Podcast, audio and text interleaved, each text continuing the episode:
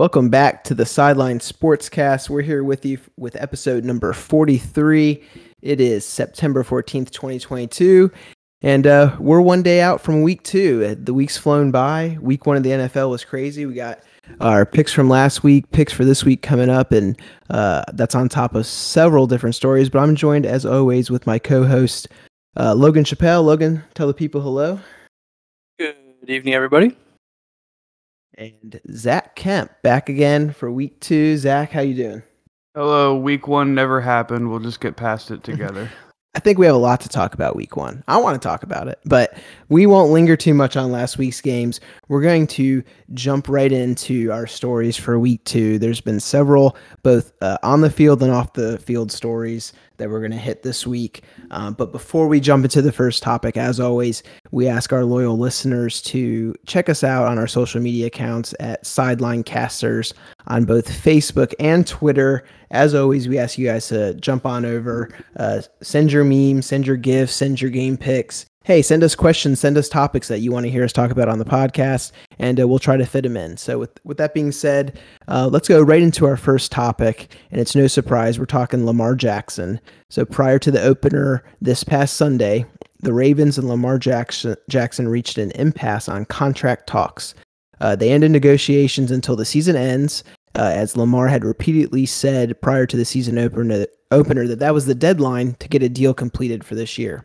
A report came out Sunday prior to the uh, game, one o'clock game starting, indicating that Lamar Jackson had turned down a five-year extension worth over two hundred and fifty million dollars. Of that, one hundred thirty-three million dollars guaranteed, uh, Deshaun Watson's fully guaranteed $230 million contract uh, created a gap between what Jackson wanted in guaranteed money and what the Ravens were willing to pay. The sides couldn't make a deal. And uh, with that being said, Jackson will make $23 million roughly on his fifth year rookie option. Um, so, with contract uh, talks ending, guys, um, how is this going to affect his play in 2022?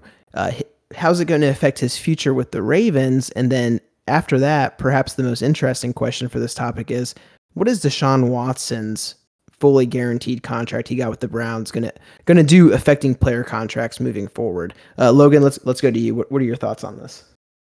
So first of all, I, am I'm, I'm glad Lamar is actually going to play his fifth year uh, option. Uh, if it was me in a contract year, I'm not stepping foot on that field.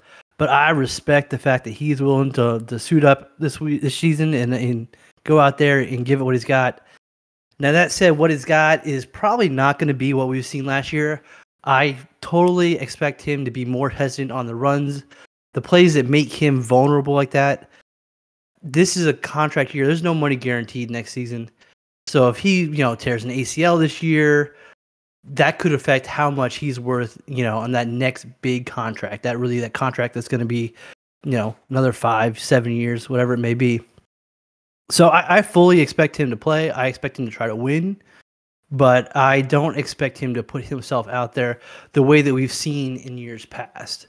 Uh, you know, as far as you know, looking to the future with the Ravens, this this is my uh, my theory as to what's going to happen. So in the NFL, no quarterback who hasn't won a championship with the team that drafted him in the first five years has ever gone on to win after he's been resigned, with the exception of Peyton Manning. He's the only one. And the average peak for a quarterback is in his first seven years. So Lamar's been there five years now.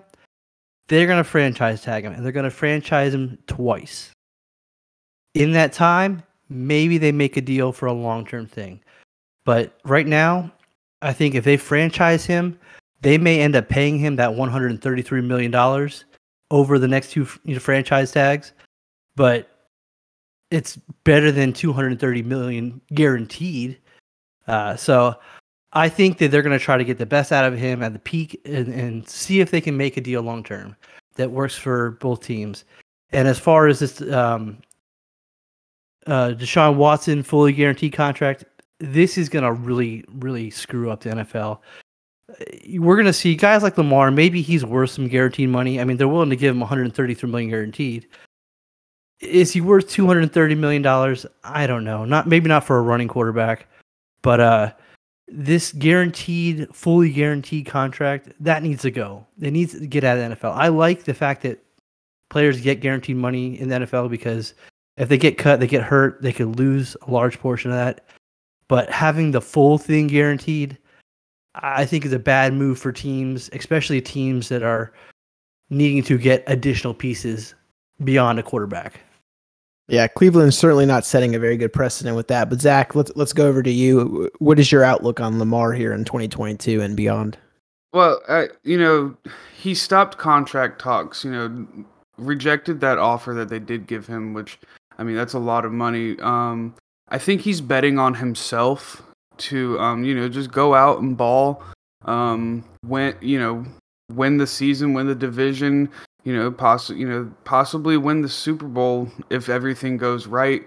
I mean, they got a lot of competition in that conference, but uh, you know, I I agree with Logan in the sense of the guaranteed. I, I don't think ownership, any team's ownership will look at the Deshaun Watson deal, and I don't think players will look at that deal either. I think it, that was just a special case, something that I think everybody kind of wants to get past. I mean Russell Wilson, a Super Bowl winning quarterback, he just signed a uh, extension with the Broncos. You know, five year, two hundred forty five million dollar contract, and his was only one hundred sixty five million guaranteed.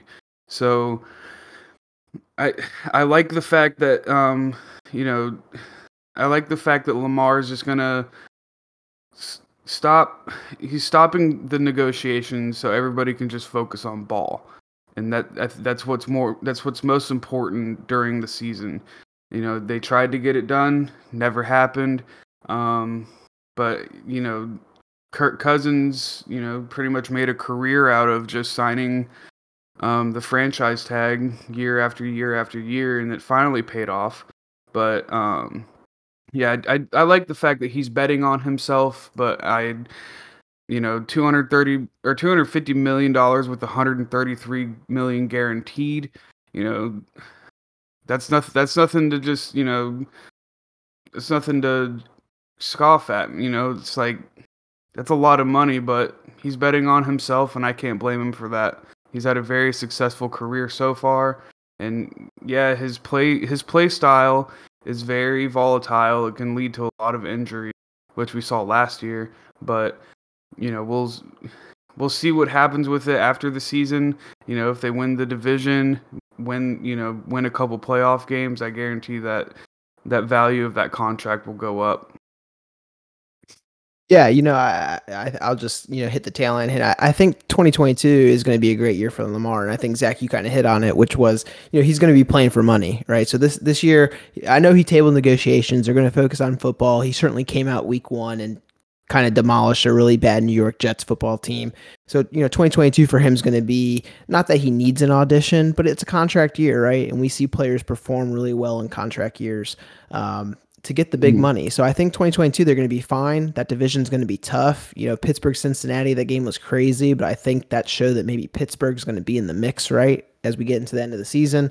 Um, right. Um, and I think he does get paid. I think they, they this is a league now where if you want to have any say in the off season or in the postseason, you have to have a quarterback, and it's nice to have that guy um, kind of locked into a contract. But talking about what he wants guaranteed, I'm just looking at the list here.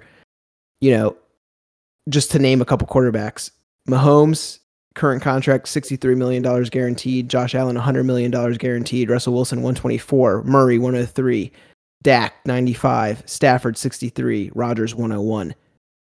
I don't think he's better than half of those guys I just named. He's never going to get a fully guaranteed contract. I think Deshaun Watson contract was a one-off, and I don't think we're going to see a whole lot of it moving forward because I mean teams need they need negotiating power as well, right? No one's no one wants to pay a two hundred thirty million dollar guaranteed contract to somebody who's not going to play for more than five or six years. And Logan, I like your point. Running quarterback versus throwing quarterback. Maybe the Deshaun Watson guaranteed money is a little bit safer, right? After this year, so we'll see. But uh, let's move on to another quarterback, and he's not dealing with contract problems, but he's dealing with another injury problem as Dak uh, Prescott of the Dallas Cowboys uh, injured his hand in the season opener, is expected to miss uh, several weeks. Um, they are uh, anticipating that he won't miss more than eight games total. Um, but during that eight game stretch, they are going to be playing the Bengals, the Giants, the Commanders, the Rams, Eagles, and the Lions. That's the first six weeks, and then uh, the Bears and the Packers. So, um, you know, they have a pretty decent schedule. I wouldn't say it's the most difficult schedule schedule moving uh, into Week Nine. Uh, Zach, I'll, I'll throw it to you. The injury to Dak certainly going to be a big one for Dallas, but does this mean the Cowboy season is over already? And if it does go down the tank, you think Mike McCarthy's on the hot seat? Um, I do think that I, will start. Uh, I do think Mike McCarthy is on the hot seat. Um, you know, you you can you have to give him a pass for the season or for the most season that um Dak missed when he broke his ankle. Um, but you know, I've I've been listening to ESPN and other shows, and people are saying that Dak is quote unquote a good healer, and that's why the six weeks seems seems possible. But he did have surgery on that thumb, and you know when you have these injuries, you kind of you kind of go for the longer term just to make sure that he's fully recovered, healthy. It's not good, you know, it's not going to re-injure. And I mean, the the last um, when he comes when he comes back in week nine, they have the Vikings, Giants, Colts, Texans, Jags, Eagles, Titans, and then and then the Commanders to finish out the season. So they have a very soft end of the season, uh, the last half of the season, especially against the AFC South. Um, so if they can put together four, five, six wins, you know, if they can if they can possibly sweep the AFC South, and then maybe get a couple wins against the Commanders and the Giants to finish out the season, then you know that it's very possible that they could make the playoffs. But you know they they have to beat the Rams, they have to beat the Packers, they have to beat the Bears, who have a very good defense. Um, so I've it's it's football. It's the reason we love football. Anything can happen. Um, I think their backup is is it still Cooper Rush? Yep he's not the not the guy that you'd particularly want behind center, especially when you know, especially for Mike McCarthy, who is possibly fighting for a job. Um, I don't think he gets fired during the season. I know Jerry Jones doesn't like to do that. He likes to keep. I mean, they kept the last coach for two, three years longer than they should have when people were calling for his job, you know, halfway through the season.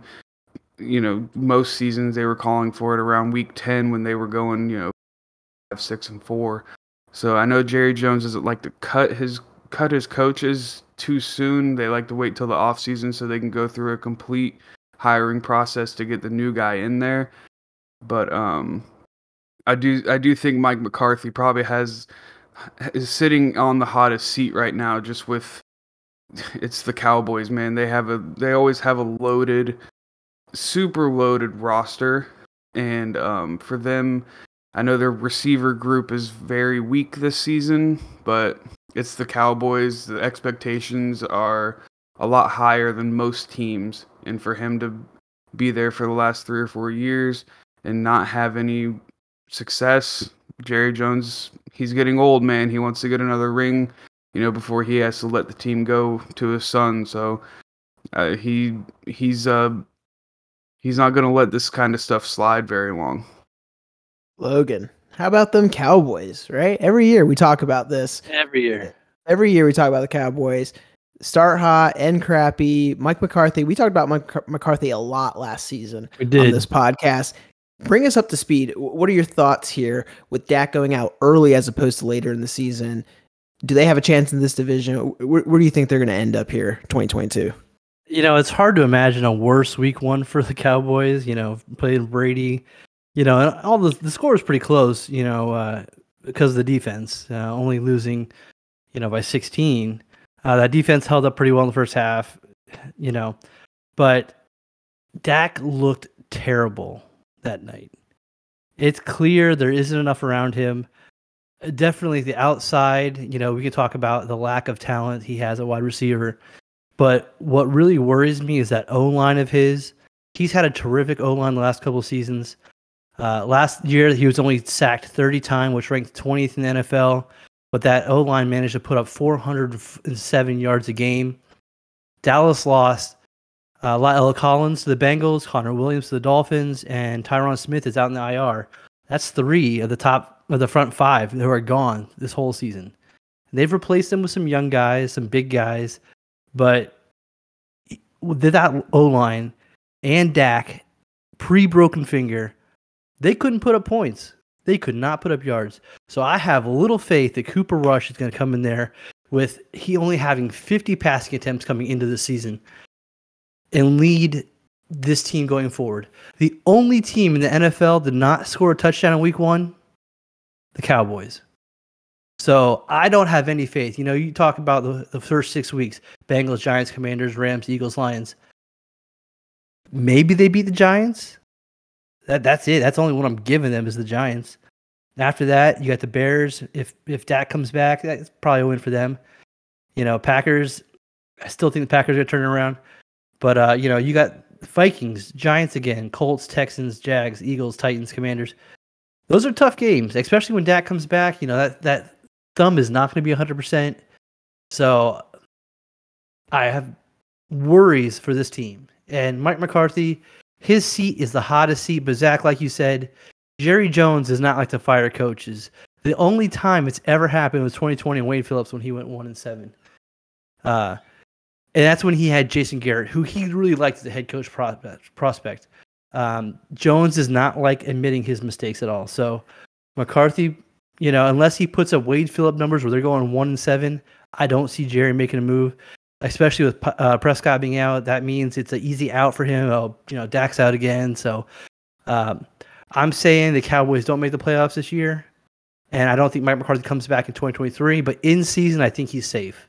I don't believe the Cowboys will pull the plug. Even if they should, I don't think they will.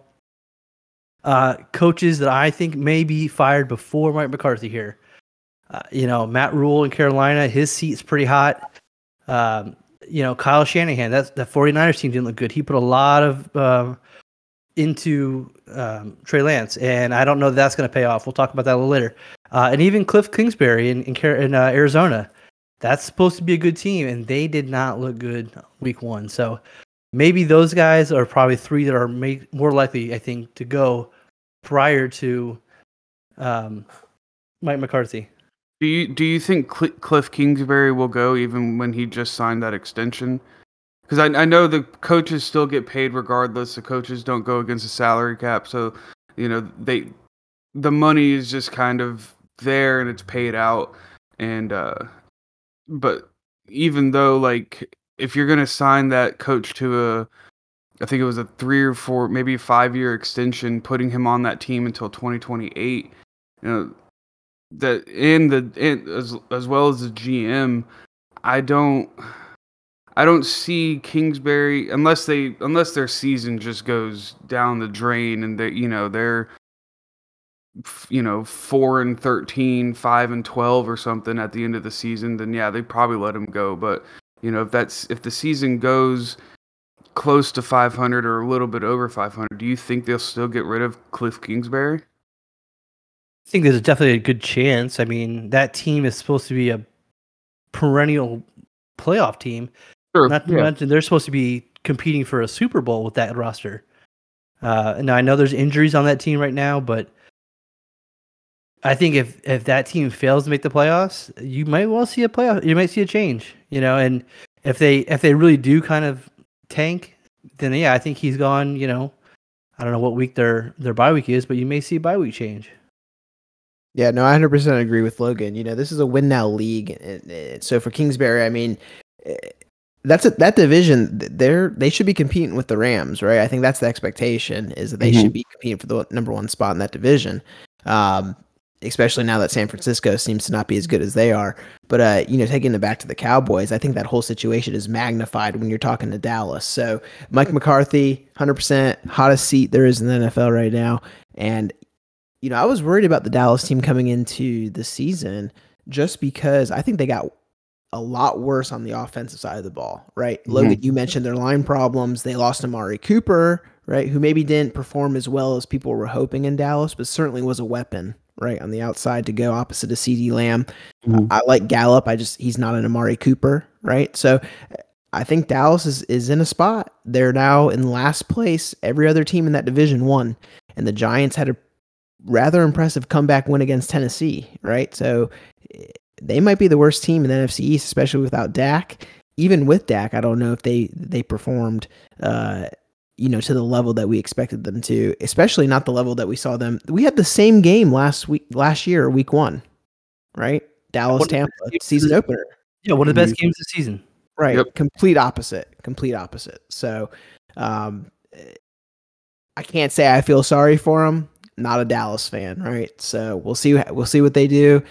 I still think that's the Eagles' division to lose, especially now with Dak being out. But you know, crazier things have happened when we when we're talking about the NFC East. So um, let's move from Dak to another player in that game. So Buccaneers running back Leonard Fournette delivered a huge hit on Cowboys pass rusher Micah Parsons during the Sunday night game, uh, which gave Tom Brady enough time to throw a, lo- a long bomb to new receiver Julio jo- Jones.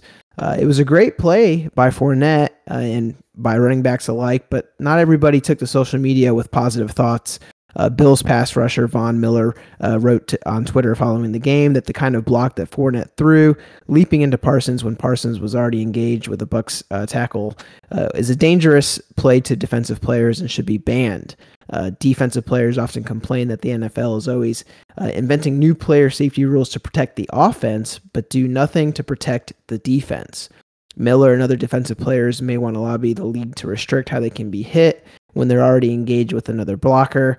So, Logan, I'm going to throw this to you. In a, in a, in a league where player safety has has certainly become a forefront topic, do you feel as though Von Miller's comments hold any waters? And do you agree that the uh, hit that Fournette threw should be banned ultimately?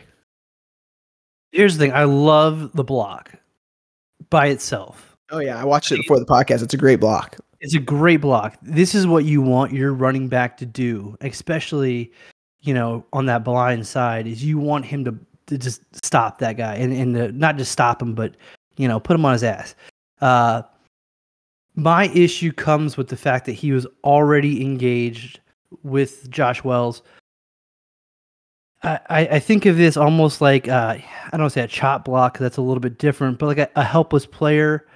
Um, I, I, think that if this was the other way around, where it's an offensive man that's engaged and, and another guy comes in, that's a penalty. So I see it being the same on the other side.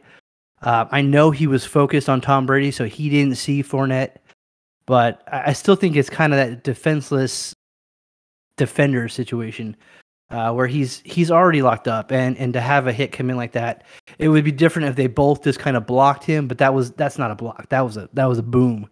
He came in with the boom on that one. So by itself, I like it when he's already engaged, I, I feel differently about it.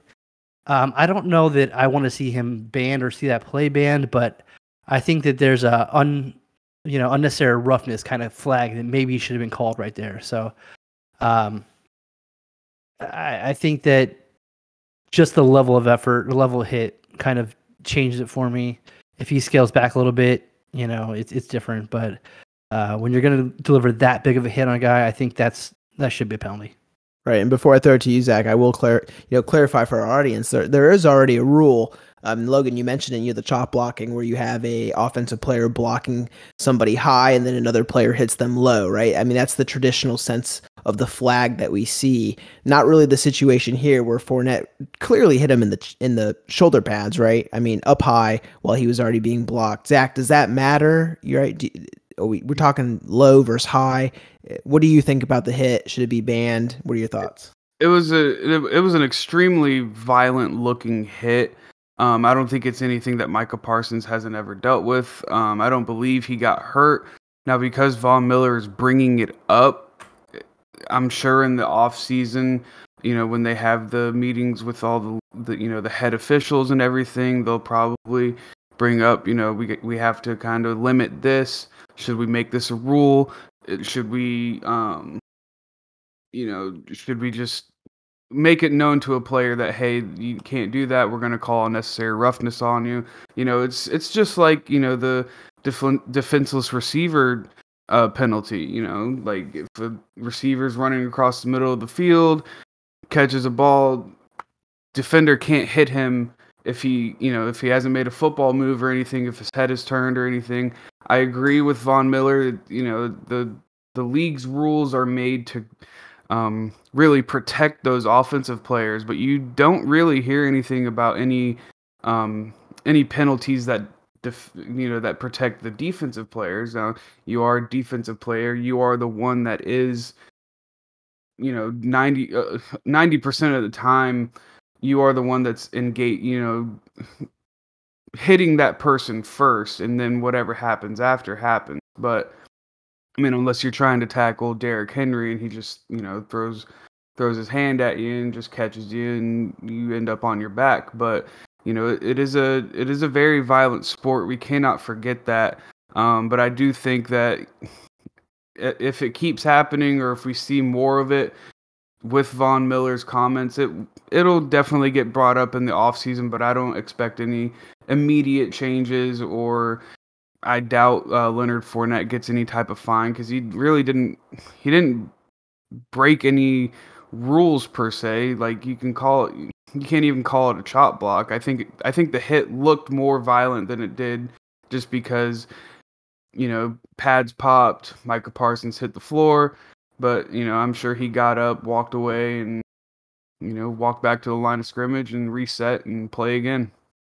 Yeah, he didn't miss any plays after that hit. So he's yeah. perfectly fine. I, you know, if if it caused an injury, then maybe.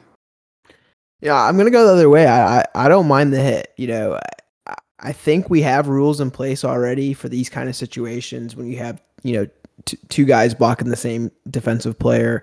It's the chop block. It's they mm-hmm. one guy engaged high, one guy low, and I I just I think that we're Zach mentioned it. Defensive players, ninety percent of the time, other than blocking are engaging contact. And, you know, Von Miller is going to say these kind of things because he wants his job to be easier.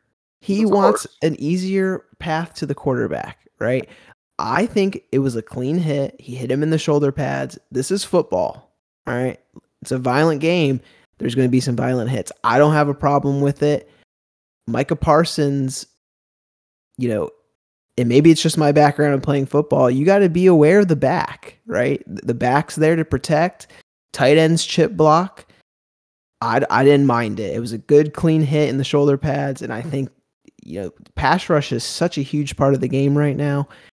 You put in a rule where you can't do what Fournette did. I think you're making these guys' lives too easy, right? So mm-hmm. that's just my take. We'll see what they do. Again, Goodell has been the safety king of commissioners, so I wouldn't be surprised, like Zach said, if they uh, you know chalk this up at the owners' meeting uh, in the offseason and see if they want to prohibit it a little bit. But I just I think any more uh, limitations on blocking, it's just going to make it, it it's a slippery slope, right? What's what's next, right? Mm-hmm. So, um, let's let's get off the the Cowboys and the Bucs game, right? So uh, there's a whole other part of the league out there and we're going to go over to the AFC East. So one of the major questions this offseason uh, was what will the New England offense look like? Uh, this offseason, Bill Belichick changed around the offensive coaching, and the Patriots offense is now being run by former defensive and special teams coaches Matt Patricia and Joe Judge. Throw in a second year quarterback, uh, throwing to a collection of mm, so so receivers. There were certainly questions as to how potent this offense was going to be and uh, going to be going into week one. The Patriots offense certainly struggled as Miami took care of the Patriots 20 to 7, holding New England to 271 yards of total offense and collecting three turnovers in the process. In the post game, it was announced that Mac Jones, uh, who went 21 for 30 for 213 yards with a touchdown and an INT, as well as a lost fumble, had injured his back, uh, which could certainly spell more uncertainty for the New England offense moving forward. Um, Logan, this this was your game. This was Miami against New England. With the, the the news of Mac Jones' injury adding to an already lackluster offensive debut, do you think it's out of the realm to think the Patriots are going to finish last in the AFC uh, AFC East this year? Well, obviously we can't rate them ahead of Miami after what we saw on Sunday. In Buffalo, you know, you guys looked, you know, about as good as anybody week one. So, you know, they're already kind of fighting for that third position with the Jets in the division. uh, you know, a lot of this, you know, air quote race here could be, you know, decided by the health of the quarterbacks. You know, Jones, how is his health going to be going down the stretch? How effective is he going to be? Zach Wilson, when he comes back, how effective is he going to be? Um, you know, it's it's not necessarily the the Patriots coaching with you know Patricia and, and Joe Judge being uh, the offensive you know coordinators and, and play callers now. It's it's the personnel that the Patriots have that worries me. That team is not as deep as they've been in years past. Now, uh, and I'm not entirely sure the Jets don't have better players on their team right now. Uh, the Jets had a really good draft, but I feel like we hear that a lot every year. But you know, Joe Flacco, they named him the starter again this week for week two. Um, so I, I don't I don't know that I have a lot of the confidence in the Jets because they are the Jets. Uh, they do Jets things. And if anybody can make mid-season adjustments and, and turn that ship around, it's Bill Belichick. You know, Matt Patricia, Joe Judge, they were head coaches themselves just, you know, a couple years ago. So they are good coaches. Um, you know, the, the defensive background doesn't worry me. And the truth is, you know, the Patriots, they have a tough time in Miami. Uh, in the last nine games, they're two and seven in South Florida. And last year, Miami swept them. Always a tough game. It's a big rivalry game. I don't put a whole lot of stock into how good the Patriots are going to be based off a game against Miami in Miami.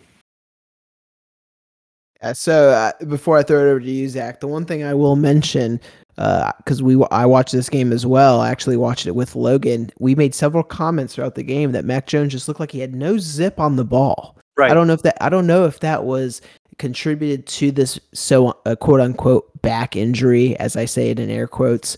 Uh, but I agree with Logan. Lack of personnel is going to be a problem for them on the offensive offensive side of the ball. Zach, how, how you feeling about Mac Jones, New England? You think they finish third, fourth, somewhere in between?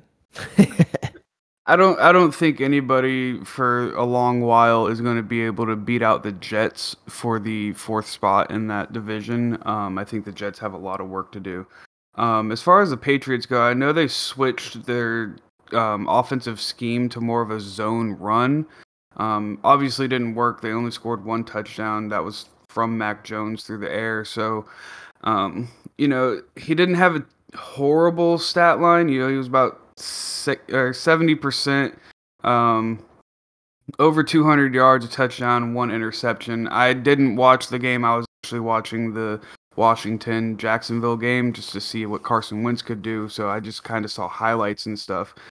Um, like like Logan said, I think it's you know it's that whole thing of the Patriots have a hard time in Miami. I think that's why. Um, I think that's why it it looked worse than I think it actually was. I think uh, Miami has a lot of you know a lot of steam coming into the season with Tyreek Hill and stuff. You know they they attacked they attacked the Patriots through the air a lot. So um, as far as the Patriots go, I think they're going to be just fine. Bill Belichick is the greatest coach um, to ever walk along the sideline. Um, I know he had Tom Brady to help him through that. Um, you know, I'm I don't completely agree with the whole Matt Patricia and Joe Jug, Judge, you know, splitting that um splitting that offensive coordinator role. I think it's a little weird to me that they don't have a set offensive coordinator. Seems like it could be more of a problem than anything, but Bill, Bill Belichick keeps his team in line. Um, I think they'll figure it out, um, but it's it's not going to be like the Patriots of old. It's going to be a very methodical and you know if they're not ahead of, if they're not ahead in games early and they fall behind like they did against Miami, there's going to be a lot of losses that come with that.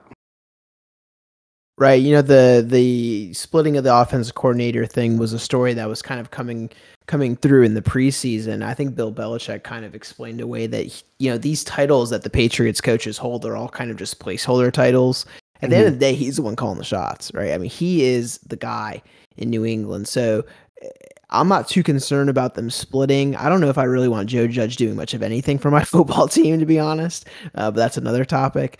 Um, New England's going to struggle this year. They're certainly the third best team, if not the, the, fourth best team in that division.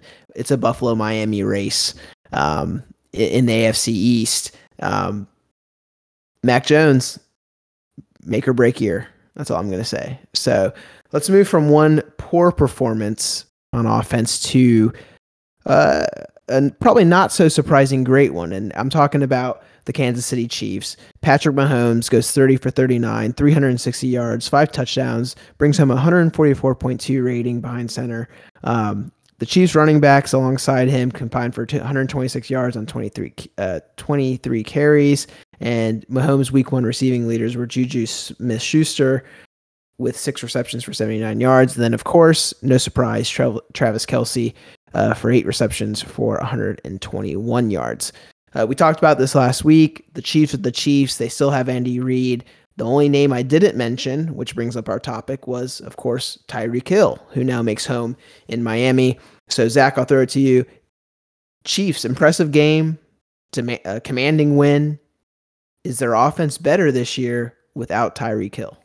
You know, last week we talked about what quarterback was going to miss his receiver more, what receiver was going to miss his quarterback more. Um, I think it's clear that Aaron Rodgers really, really misses Davante Adams.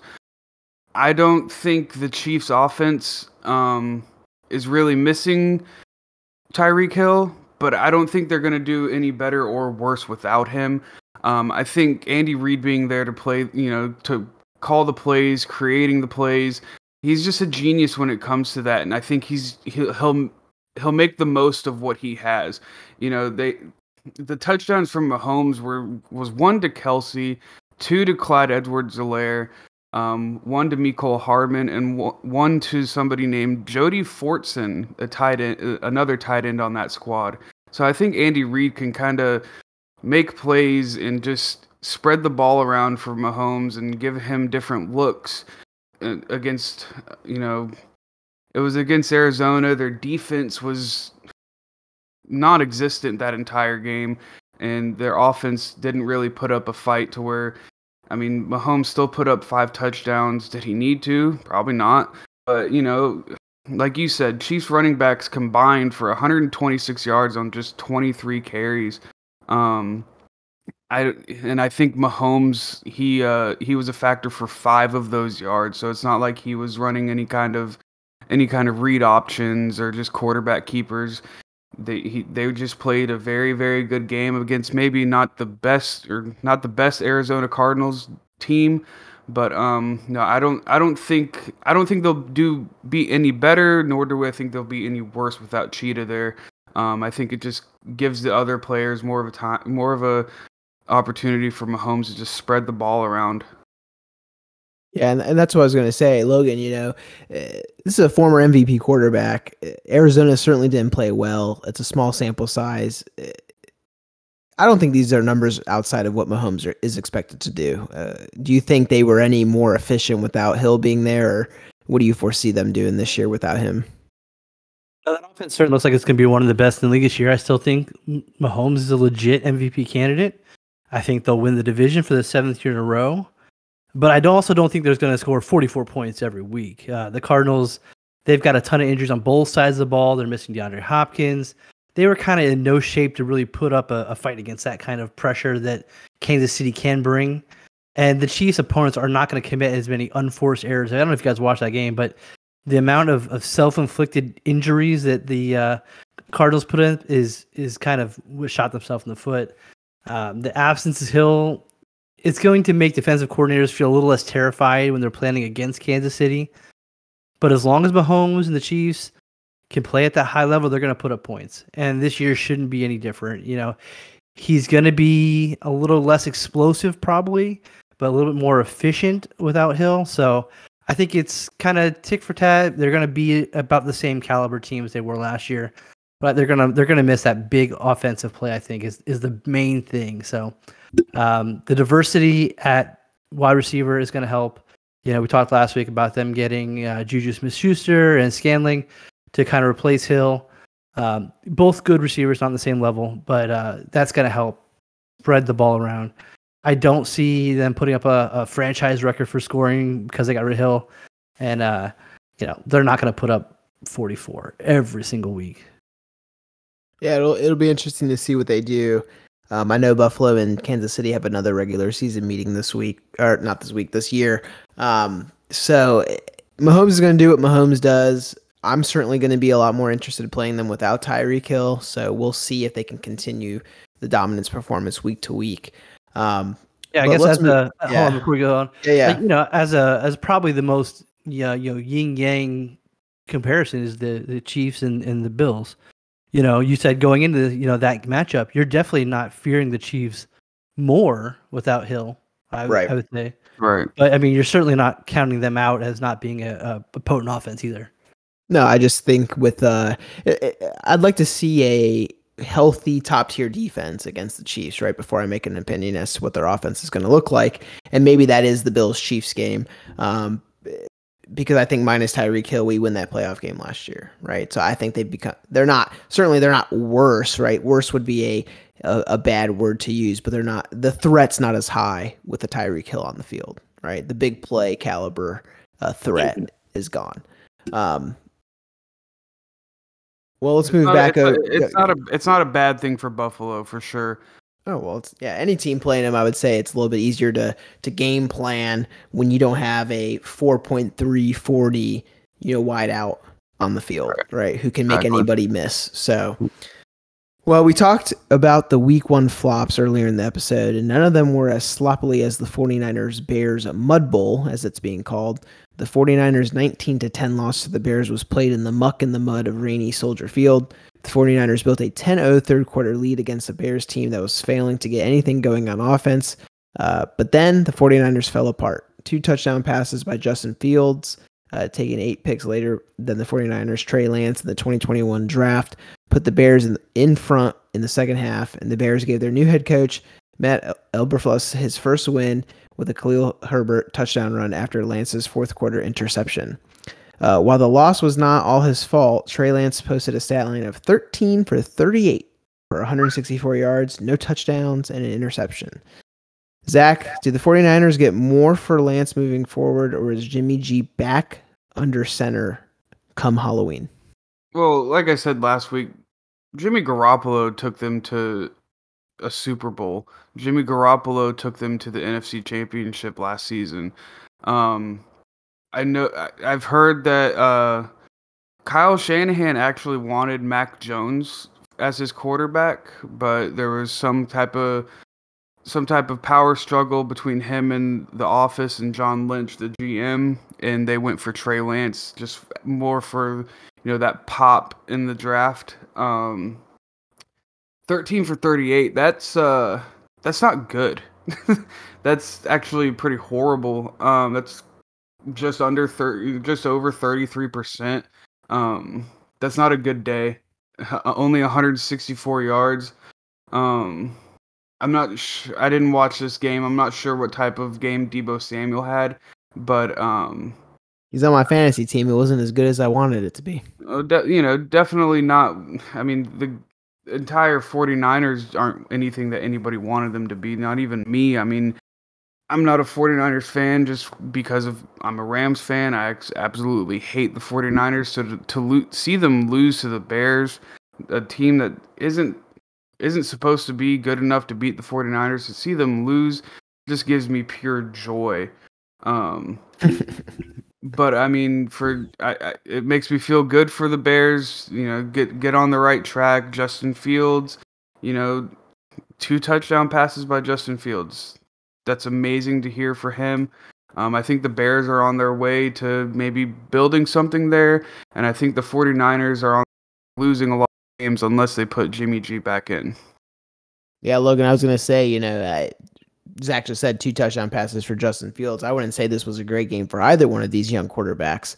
I don't know if Shanahan really wants Mac Jones, seeing what Mac Jones has done this week. So, you know, what's the solution here in San Francisco? Is it, it can it not be at this point Jimmy G at some point who's proven success two years in a row with the team?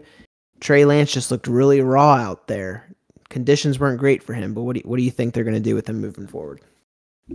It was certainly a tough day for Lance, and you know every game that the Niners lose, especially like games like this, are supposed to win, will rise eyebrows and make folks wonder whether or not they were better off with Jimmy. Like Zach said, this is a guy who took him to the Super Bowl three years ago, NFC Championship game last year. He's got his faults, but there's going to be a lot of veterans on this team who are going to be as patient with Lance, and if they think that Jimmy G gives them the better bet, they're going to start rumbling in that locker room. You know, it's hard to pin the entire loss on him. There's a lot of conditions with the with the weather and all that. You know, and it doesn't help that the 49ers committed 12 penalties for 99 yards. So it's hard to give him all the blame, but you got to put up better numbers. And I believe that the 49ers will give Lance every opportunity to keep his job. Shanahan, they traded up to get him in 2021. You know, he put his his kind of chips in that basket. You know, Zach said there was a, you know, maybe some outside influence there, but his chips are still tied to Lance. So Lance only played 19 games in North Dakota State. In two of those games, he combined for uh, like one attempt in his freshman year. So I think Lance needs time to develop. He needs time to sit and watch. He needs time to learn. He needs time to practice. You know, Jimmy G, he gives them the best opportunity to win right now. Maybe Lance is that guy in the future. I'm not sure of that yet. I think that I, I don't think he's going to develop. Uh, maybe way down the road, but no one's going to give him the time. He's so far behind where he needs to be that this 49ers team is going to struggle as long as he's under center. Absolutely. I'm not sure anybody knew what he was going to be when they drafted him. Still, my biggest surprise of that draft in 2021. Um, Elijah Mitchell is out for San Francisco now. They're going to have a tough road. And, you know, the question is does Jimmy G start before, you know, Halloween? I think the answer is yes. They have a very, they have a tough home divisional matchup against Seattle this weekend. Then they go to Denver for Sunday night football, and then they are home against the Rams on October 3rd for Monday night football. Week four, that's the make or break point, I think, for them. A team that made it the NFC Championship game last year should not be starting 0 4, in my opinion, given the fact that you still have the same quarterback under center and almost the entire same roster coming back from a year ago. If they go 0 4, I think the Trey Lance era, at least for 2022, is over and we see Jimmy G come back. I mean, um, you know, George Kittle didn't play this game. I don't know if you guys think that would have made a difference. Um, I'm just looking ahead to this week because um, they are playing Seattle. That is a division foe. San Francisco is favored by 10 points, and the total points over under is 42. The, the 49 I think under is appropriate. I think 42 is, is appropriate. I, and I think George Kittle will make an impact, but I think Seattle is a little bit better than maybe people thought they were going into the game. Well, but the 49ers put up 10 game 10 points against the Bears and the Seahawks put up six, 17 points against mm-hmm. the uh, against the Broncos. I mean, I know the Broncos have a very good defense, but that's only 27 points and I you know, it's I think the 49ers defense is better than what they put on as far as week 1 goes, but um I mean, I I think if George Kittle's that if George Kittle is playing on week 1, I think Trey Lance might have a better a better week just having that that constant target underneath and somebody that he can kind of trust. But I don't know how much of a difference that makes for a quarterback that just he from what I've seen on highlights and stuff, he just didn't look comfortable in an in an NFL offense. I mean, for yeah, first start, uh, that game in Chicago wasn't going to be a high scoring game, right? No matter who was on the field. So, ten points I think maybe with George Kittle, they're scoring 21 to 24 points a game. We'll mm-hmm. see. Logan, I was going to say, what do we have? Like maybe 50 pass attempts now of Trey Lance career ever.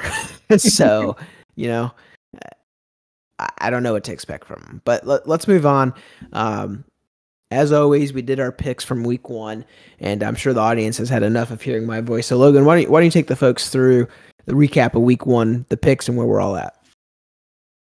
Yeah, so uh, you know, pretty standard week one. Uh, a lot of uh, lot lot of very variability in some of the games we saw. Um, certainly the one o'clock games, a lot of them went way away we didn't normally expect teams to go. Um, going through the list real quick, just real quick. Buffalo, we all picked Buffalo. Miami, we all picked Miami. Uh, Brian, you had the cojones to pick Pittsburgh over Cincinnati. Crazy uh, ending. Yeah, crazy ending that game. Uh, you know, uh, so you get you're up on there. Uh, I picked Carolina over the Browns. Uh, covered uh, on that one. Uh, we all picked Baltimore. Zach, you picked Detroit over Philly. You know they didn't cover the spread, so you got a point there. Brian, you picked uh, Washington, while while Zach and I went with the Jags. Uh, I picked Atlanta not to cover, um, or uh, I picked Atlanta to to to. I picked New Orleans not to cover. Um, and uh, Zach, you picked Chicago. Um, I'll pick the Ra- uh, Raiders. Uh, Brian, you got Kansas City. We uh, we thought Arizona would be a little bit more competitive. Were we wrong? Uh, Zach, you got Minnesota. Uh, we all got Tennessee wrong. Um, I uh, I was faulty in my assessment of Dallas this preseason, and uh, they suck. So you guys got okay, and uh, in Denver once again. That's how you I- really feel. uh, yeah, yeah. Uh, you know, Denver, I knew they weren't going to be as good, but I still picked them over the Seahawks. I thought the Seahawks were hot garbage. Turns out Denver is hotter garbage. Uh, so you guys got some points in Seattle. So at the end of all this, you guys are both at nine and seven. I'm at six and ten. It's okay. This is how I start. I come back in the end. Okay, You slow start. weeks to go. It's Yep. only week one, so I That's mean, right. So Well- uh, th- we'll take us into next week. Uh, Thursday night, great matchup Thursday night. Chargers, Chiefs. Where are you guys at, Zach? I'll I'll I'll go um I'll go KC. I think the LA Chargers are a very good team, but I think the Chiefs are a lot better.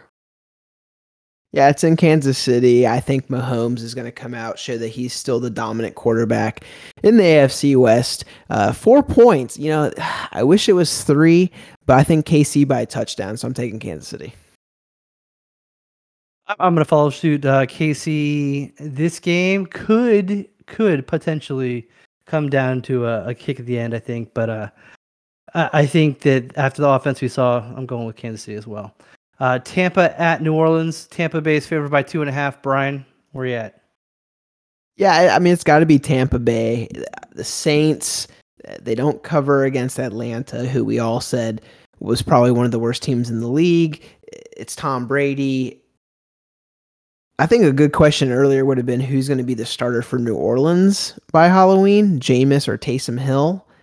I don't know how much more leeway New Orleans can give uh, to. Uh, I'm I'm drawing a blank to uh, help me. Jameis Winston. Yeah, Jameis, yeah. Thank you. Taysom Hill. Jeez. Yeah. No, to Jameis. I mean, I mean Taysom. They haven't given give, given anything to right. He was supposed to be the starter come 2021. Still not the starter. So uh, Tampa Bay. Um, I'm gonna go New Orleans on this one. Uh, Tom Brady just seems to have a have some trouble against them in the regular season. Um, whenever he has to play them, so I'll go New Orleans. This is I'm going with uh, I'm going with Tampa. Um, this is more of an indictment on Jameis Winston. Never been a big fan or supporter of him, so I'm going to go Tampa Bay. Uh, next up, we got Panthers at Giants. New York is favored by two. I'm going to take the Giants because of Saquon Barley, Barkley. I'll also Yes, it- take the Giants. Yeah. Uh, you know, I thought you guys were going to do that. I'm taking Carolina. You know, they had a tough loss at home last week. Uh, the Giants, oh, I, I- you know, they they played good. Brian Daboll, first game as the head coach. I- I just I don't have faith in them. You know, in two points, I think Carolina they I think they pull it out. Baker for a field goal field goal victory in New York. Hmm. All right. Next up, we have the Jets, Jets, Jets, Jets at the Browns. Cleveland is favored by a whopping six and a half. Zach, who you got? Just shit on the Jets earlier, so I'm gonna. I, I don't like that spread. I don't like. I don't like that six and a half. Um. I'm gonna go. I'm gonna go to. I think Cleveland wins, but I don't think the Jets cover, so I'm gonna go Jets. All right, Brian. J E T S suck Sorry. suck suck J E T S. Jets. Jets. Jets. Cleveland by multiple touchdowns. Oh, yeah, yeah. I'm torn on this game. Chubb and Hunt. Six- Chubb and Hunt. Six and a half is so much, That though. But it's the Jets, man. so I'm going with Cleveland with Brian. All right, next up we have Patriots at Steelers. Brian, you going back to back on the Steelers? You know, I think I am. It's it's in Pittsburgh, right? I think that the the only concern I have with Pittsburgh week two is Najee Harris is questionable and they don't have J, uh, T.J. Watt right for six weeks. But I still think, given New England's performance last week, Pittsburgh defense they might be a little bit better than Miami's defense, just a little bit, just a little bit. So I'm picking the Pittsburgh at home. Yeah, I mean it's it's it's crazy that the the Patriots are favored even with that I mean, I know it was a you know not a great game, not a great win for the Steelers, but they still won. For them not to be favored when I think they have a very um very similar outlook, I'm going to take Pittsburgh on this one as well. I'm going to go against you guys. I'm going to take uh, New England. Um, X-rays came back on Mac Jones today, and, and they're saying that it's most likely just back spasms. Uh, so he should be good to go. I'm still not on board with the Steelers completely. Um, did a lot last last week to kind of change my mind, but uh, still not it's not there completely. All right, Dolphins at Ravens. Baltimore three and a half. I'll take I'll take Baltimore on this one. I, I'm I was very um I was very encouraged by the Dolphins' performance last week. But uh, I think it's I, I think it'll be a shootout, but I do think Baltimore will probably win by close to a touchdown. This is the hardest pick for me of the week. You know, eh, three and a half. It's in Baltimore, but I'm taking Miami. You know, and I think it comes down to Miami secondary, right? Xavier Howard played great last week, and I think if Miami takes away the top two targets of Baltimore, Lamar's going to have to run. And I don't know if Lamar running wins games anymore for Baltimore. So I'm going to take Miami on the road. So Baltimore is the the kryptonite to the Dolphins here. Every year we play them, coming down the stretch, they knock us out of playoff contention. Uh, it this is a, a, heart versus head decision here, and, and uh, the smart money's on Baltimore, even at three and a half. But he's taking the Dolphins. but I but I gotta go with our. I got debt because I'm betting with the Dolphins. I'm picking Miami. I, I Byron Jones, Xavier Howard. I, I think. I, I think that Waddle's going to have a bigger part in this game. I think they have a balanced Waddle Hill. I think it's going to be hard for Baltimore to handle. I'm going Miami. Logan doing the Waddle into week two. Oh, Nice. Next up, Colts surprising uh, game last week versus the Jaguars. Not surprising game. Indy is favored by four. Brian, who you got? You know, I don't know who's making these spreads. You know, I think Houston's worse than Jacksonville, so I have to take the Jaguars at home to cover. Or you know, the Colts aren't going to cover. Field goal for the Colts, maybe, but four points at home to give up to Indy. Based on what? Jacksonville. I'm gonna go Indy on this one. I believe in Matt Ryan. I believe that team, the Colts team, is better than we saw. Blankenship's out, so if it comes down to a field goal, I'm not sure what's gonna happen. I'm gonna say it's the Colts. Jacksonville is who we thought they were. Indy. Yeah, I mean uh, Blankenship. Actually, I think I saw that he got released earlier today. So he was. Um, feel bad for the guy. Kind of like you know, he's a good guy to root for, just with those glasses on and everything. Um, I'm gonna go. Ooh, it, that spread, man. Um, I'm gonna go Indy, Indy as well. I trust their defense against a Jaguars team that's still trying to. Seems like they're still trying to figure out. They did lead the Commanders last week, but um, I'll I'll take Indy. I'll, I just trust their defense, and I trust Matt Ryan more to kind of figure it out after week one. Commanders at Lions. Detroit is favored by a point and a half, so real coin toss situation here. Zach, lead us off. Um, I'm gonna go with the Commanders on this one. Uh, Carson Wentz last week actually changed my mind. He threw a late intercept, inter- interception against the Jaguars. Um, and coming off the field, Ron Rivera seemed to look at him and say, "You need to go win this game." And Carson Wentz said, "I will," and he did. So I'm gonna I'm gonna ride with Carson Wentz this year. I'm my foot is hanging off the cart. and I might jump off later on, but I'll go Washington. I'm also going to take Commander Wentz. Uh, so I will take Washington. I'm going Washington. The surprising Seahawks at 49ers, eight and a half. Holy cow. Who you taking? Brian. I think I'm taking Seattle to, to to keep it close again until Trey Lance shows us something otherwise. I just don't have faith in them to score a lot of points. Zach, what you got first? Um, I'm gonna go with Seattle. I think they win this game. Um, I was texting with you guys during that game. You know, Geno in the beginning of the game was, I think he went like, I know I texted you guys seven out of seven out of you know for his throws. Um, I don't know what he did after that. I was kind of just in and out watching the game, but uh, I think Seattle takes this. I actually think San Francisco wins this game, but eight and a half point spread. Brian, you know I hate spreads like this, so I'm going with Seattle. Way too much. If you don't like that one, why don't you tell us about the next one? The next one we hear, we got the Falcons at the Rams. Rams are favored by 10 and a half. Largest spread of the week. They almost didn't score that many in the first game. Oh, Zach, oh, your team. Who you got?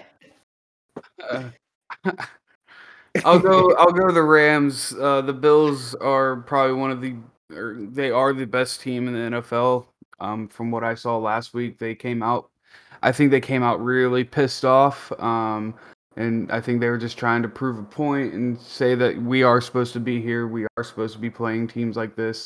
They blew us out of the water. They showed us that um, going against the complete opposite of the spectrum on that on that uh, on that, I'm gonna go with the Rams to probably do the same thing that the Bills did to us. All right, Brian. Yeah, I think LA, you know, is a good football team that just had a bad game. The Bills had a lot to prove, and I think LA comes out this week and their defense gets back to form. They shut down the Falcons, who, in my opinion, only have two good players on the entire team. Uh, I'm right there with you. That de- that defense that the Falcons have is not the Bills' defense. The offense the Falcons have is not the Bills' offense. LA, even though you know I like me a ten and a half point spread. Cardinals at Raiders. Las Vegas is favored by five and a half. I think I am gonna stay on the Raiders here. Um, I've got a lot invested in the Cardinals this year, but I don't think this is a game they win. And five and a half, I think it's gonna be a touchdown. Yeah, no, I'm, I'm gonna ride with you with uh, with the Raiders. I uh, they underperformed last week, but they just don't have the injuries that Arizona is dealing with right now. Without DeAndre Hopkins, I think the Raiders win in in pretty decent fashion. I also I, I think Derek Carr figures out you know how to win some games before Kyler Murray does. Um, I'm gonna go with the Raiders. All right, hold on, I gotta make a phone call real real quick. Vegas, are you sure on this one? 10, 10 for Denver.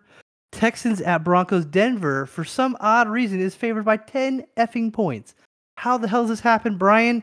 Tell me you're taking the Texans. I am. I'm taking Houston. I think part of it's because I don't think Denver's figured out their offense. I wasn't. They have two running backs. I'm sorry, Melvin Gordon the third, but your time is over. Let Williams be the starter for that Denver offense. Let him ride ride him to some touchdowns. But until they figure out what their identity is with the new Russell Wilson game plan, I don't think they're beating anybody by ten points. Same. Yeah. I don't I don't think I don't think any other team gets it in you know within ten yards from the as much as doesn't score. Um, I'm also going to take Houston just because of that spread. That's that's that's crazy for that. Just just because based on last se- or last week's uh, results. Yeah. Too many chances in the red zone, too little points on the board. Going with Houston. Bengals at them Cowboys. Cincinnati by seven and a half. Zach, who you got?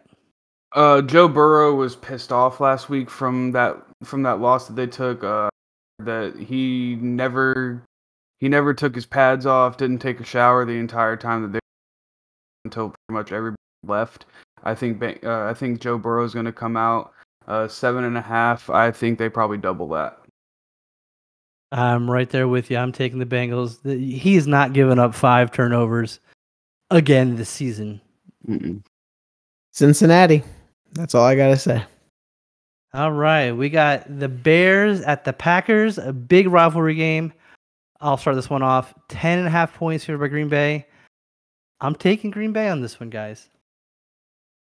I'm You- you taking know- Green Bay You know I love me some Rodgers. Yeah, I'm taking Green Bay too. Aaron Rodgers, you know, you said we were talking before the podcast started. You know, that's a young Green Bay offense now without Davante Adams being there. Don't forget the Packers still have the defending two-time uh, uh, league MVP in Aaron Rodgers. He's going to figure it out. They're going to score points. Don't let the Bears week 1 victory fool you. This is a Green Bay game all day. First first Green Bay game in Green Bay this year, so I think they take it big. Yeah, similar to what you said. Don't let the Packers' bad week one against the Vikings fool you either. What the Packers lost really bad against New Orleans was it last year in week 1? Mm-hmm. And then That's what right. they they turned it around or what like 13 12 and 4, 13 and 4. Yeah, exactly. So gave them one game. All right, Zach, who, we we cut you off. Who are you taking? Oh, ba- based on what Brian just said, you know, if history serves it well, Green Bay always figures it out after a bad week one loss. Yeah. And they were missing Lazard, who is their number one, who I think is a very underrated wide receiver as well. Um, I don't know if he's going to be back this week, but uh, I do think the Packers figure this out. 10 is a lot, but Aaron Rodgers owns the Bears. So next we got Titan at Buffalo. Buffalo by 10. This is a big game. Brian. Yeah, it's a big game, and I think it's just the next uh, the next game on the Bills' revenge tour from last year. If you recall, they this was another primetime game from last year. The Bills lost at the very end. Josh Allen fourth and one from like the three yard line, didn't get the yard. I think Buffalo they want to prove that they're gonna that Tennessee's not a, not a match. I am scared about Derrick Henry, but I'm not sure if he's back to what he was before the injury. So I'm taking Buffalo at home uh, with the spread. Zach, what you got? Um, as long as I don't think Josh Norman is on your team, so i wouldn't be too scared of Derrick Henry. Um, can we just pencil in a Titans Bills uh primetime game pretty much from now till eternity, just so we can hear about the Music City Miracle once again? Hmm. Um, I didn't mean to hurt. you. I I noticed that today. I was like, man, this is another primetime Titans Bills game. They're gonna run a 30 minute segment about the Music City Miracle. I agree. It's it's it was a BS call, but it is what it is. Uh, Buffalo wins by.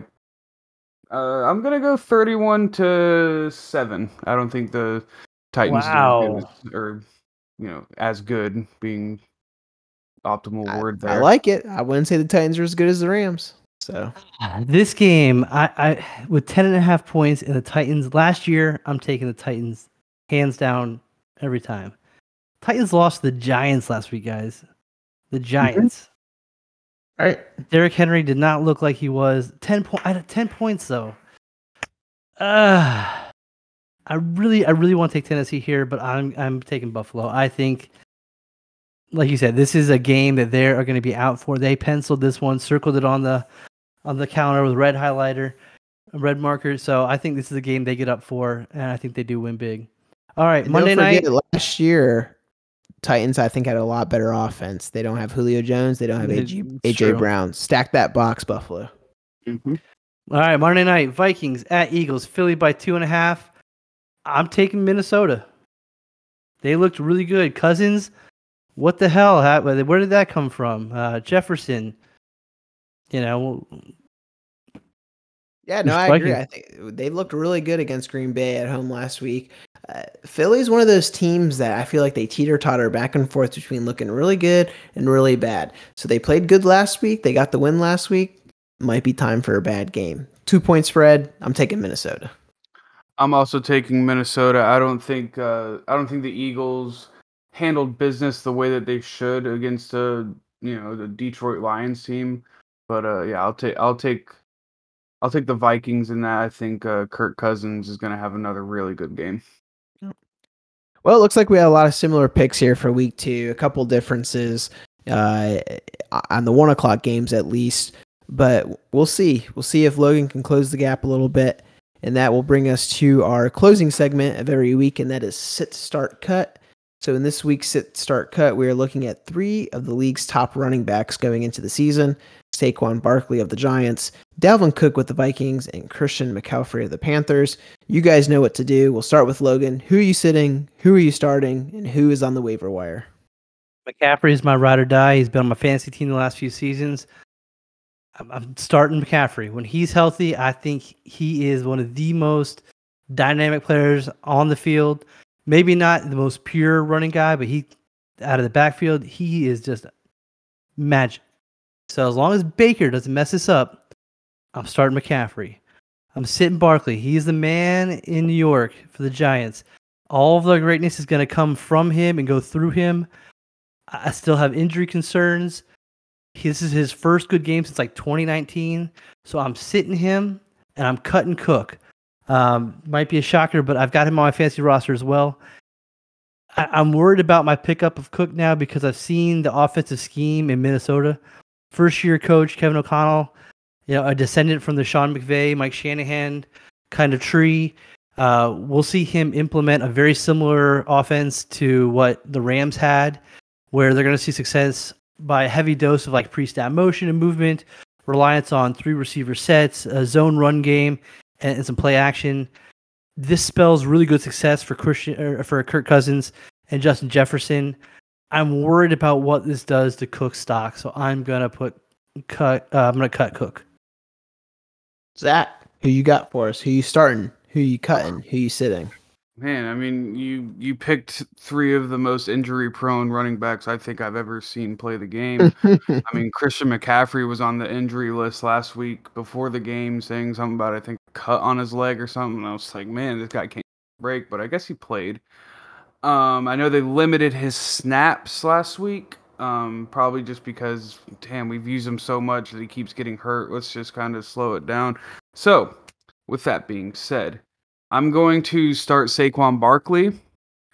Um, I'm going to bench Dalvin Cook. I've always been a huge fan of Dalvin Cook, and I'm going to cut Christian McCaffrey just because of the injury. I know it's the way that he plays. Um, you know, he he plays a very aggressive style. You know, jumping around, diving into the end, and I doesn't seem like a great idea for somebody that just cannot stay healthy. So Saquon Barkley start, Dalvin Cook bench, and Christian McCaffrey cut. Ryan, yeah, it, yeah, it's tough. You know, three three great running backs, a lot of injuries, but I, I'm gonna go with the "What have you done with for me lately?" method. And you know, Saquon Barkley looked really good coming back week one, and it's it's been a long time coming that we've been able to say that. So I'm actually gonna start Saquon. I think the upside of McCaffrey is still way too high to cut him. So I'm I'm gonna sit McCaffrey Show me that you can be what you were, and then I'm cutting Dalvin Cook for the same exact reason Logan mentioned. Minnesota has become a passing team. I don't know where he fits in. He's not going to be the same guy he was three years ago when they were getting their identity. So there you have it. Well, another episode down. This has been the Sideline Sportscast. We're looking forward to week two. I failed to mention it at the top. I've been your host, Brian Ricotta, alongside with my co host, Logan Chappelle, Zach Kemp. We're looking forward to week two, and we'll see you here next week. Thank you.